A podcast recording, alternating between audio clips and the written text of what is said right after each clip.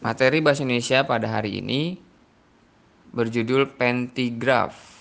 Ya, pentigraf itu adalah akronim dari cerpen tiga paragraf. Kenapa dinamakan pentigraf?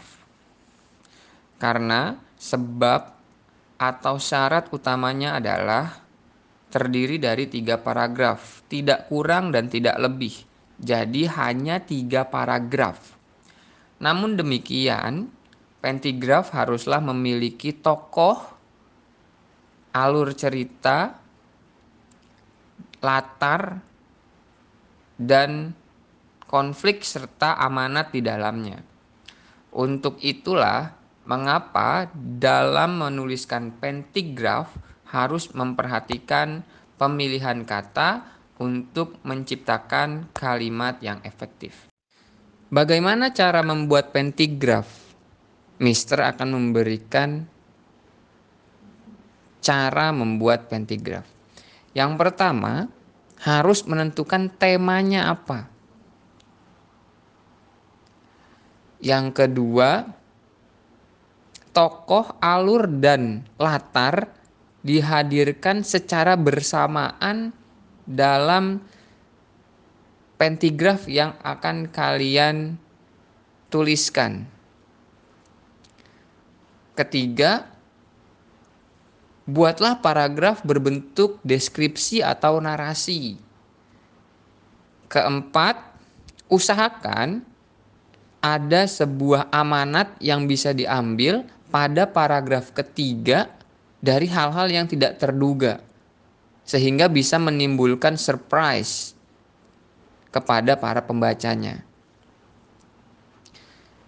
Yang kelima, biasanya panjang paragraf hendaknya dalam ukuran 300 kata.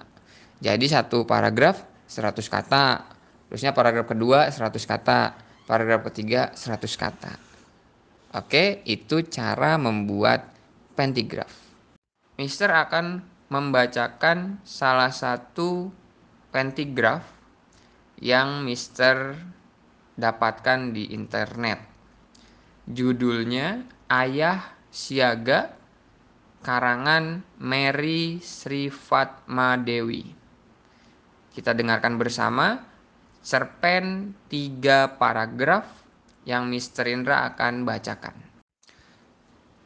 Ayah Siaga ditulis oleh Mary Sri Fatma Dewi. Pulang dari pasar tradisional dengan membawa jinjingan sayur mayur dan daging. Aku menuju apartemen. Dari kejauhan, ku dengar bunyi sirene meraung-raung. Betapa terkejutnya aku melihat orang-orang berhamburan keluar dari apartemen yang kuhuni. Semua orang menengadahkan kepala, main tengok-tengokan ke arah gedung. Aku hanya melihat sepintas tidak ada waktu untuk berpikir panjang. Tidak ada penghuni duduk-duduk santai di lobi. Cepat ku buka pintu kaca menuju lift dengan menyentuh kartu akses. Aduh, lift mati total. Bunyi pengumuman melalui pengeras suara di koridor tidak terdengar jelas. Panik sungguh teramat panik. Di lantai mana terjadi kebakaran? Pikirku dalam hati. Apakah istriku tahu atau sedang terlelap tertidur karena bangun menyusui dini hari dan menggantikan popok si bayi? Dengan tergopoh-gopoh, aku naik tangga menuju lantai 29. Tidak sempat lagi istirahat bernafas walau nafas mau putus terengah-engah. Pikiranku hanya satu, menyelamatkan anak istriku yang baru pulang kemarin setelah melahirkan. Kuusahakan bicara tenang pada istriku, walau hati berkecamuk. Ma, kita mau keluar, ada kebakaran. Aku akan bawa tas surat-surat berharga. Kamu siapkan keperluan baby di dalam tas. Aku menggendong bayi, menggandeng tangan istri, membawa tas sambil menuruni tangga satu persatu dengan cemas menggandeng erat tangan istri yang berjalan dengan lambat akibat proses sektio sesar. Panik sungguh teramat panik. Di lantai mana terjadi kebakaran? Pikirku dalam hati. Apakah istriku tahu atau sedang terlelap tertidur karena bangun menyusui dini hari dan menggantikan popok si bayi? Dengan tergopoh-gopoh, aku naik tangga menuju lantai 29.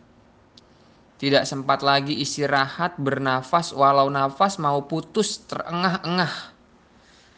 Pikiranku hanya satu, menyelamatkan anak istriku yang baru pulang kemarin setelah melahirkan. Kuusahakan bicara tenang pada istriku, walau hati berkecamuk. Ma, kita mau keluar ada kebakaran. Aku akan bawa tas surat-surat berharga. Kamu siapkan keperluan baby di dalam tas. Aku menggendong bayi, menggandeng tangan istri, membawa tas sambil menuruni tangga satu persatu dengan cemas, menggandeng erat tangan istri yang berjalan dengan lambat akibat proses sektio sesar. Di luar keadaan semakin ramai, Kemacetan tidak terhindarkan. Ada wajah panik sambil menyeberang jalan dan berkumpul dengan penghuni lainnya serta karyawan-karyawan yang akan masuk bekerja di mall yang tidak jauh dari apartemen. Wajah istriku semakin pucat, pasi, lelah sekali. Ada apa sebenarnya yang terjadi?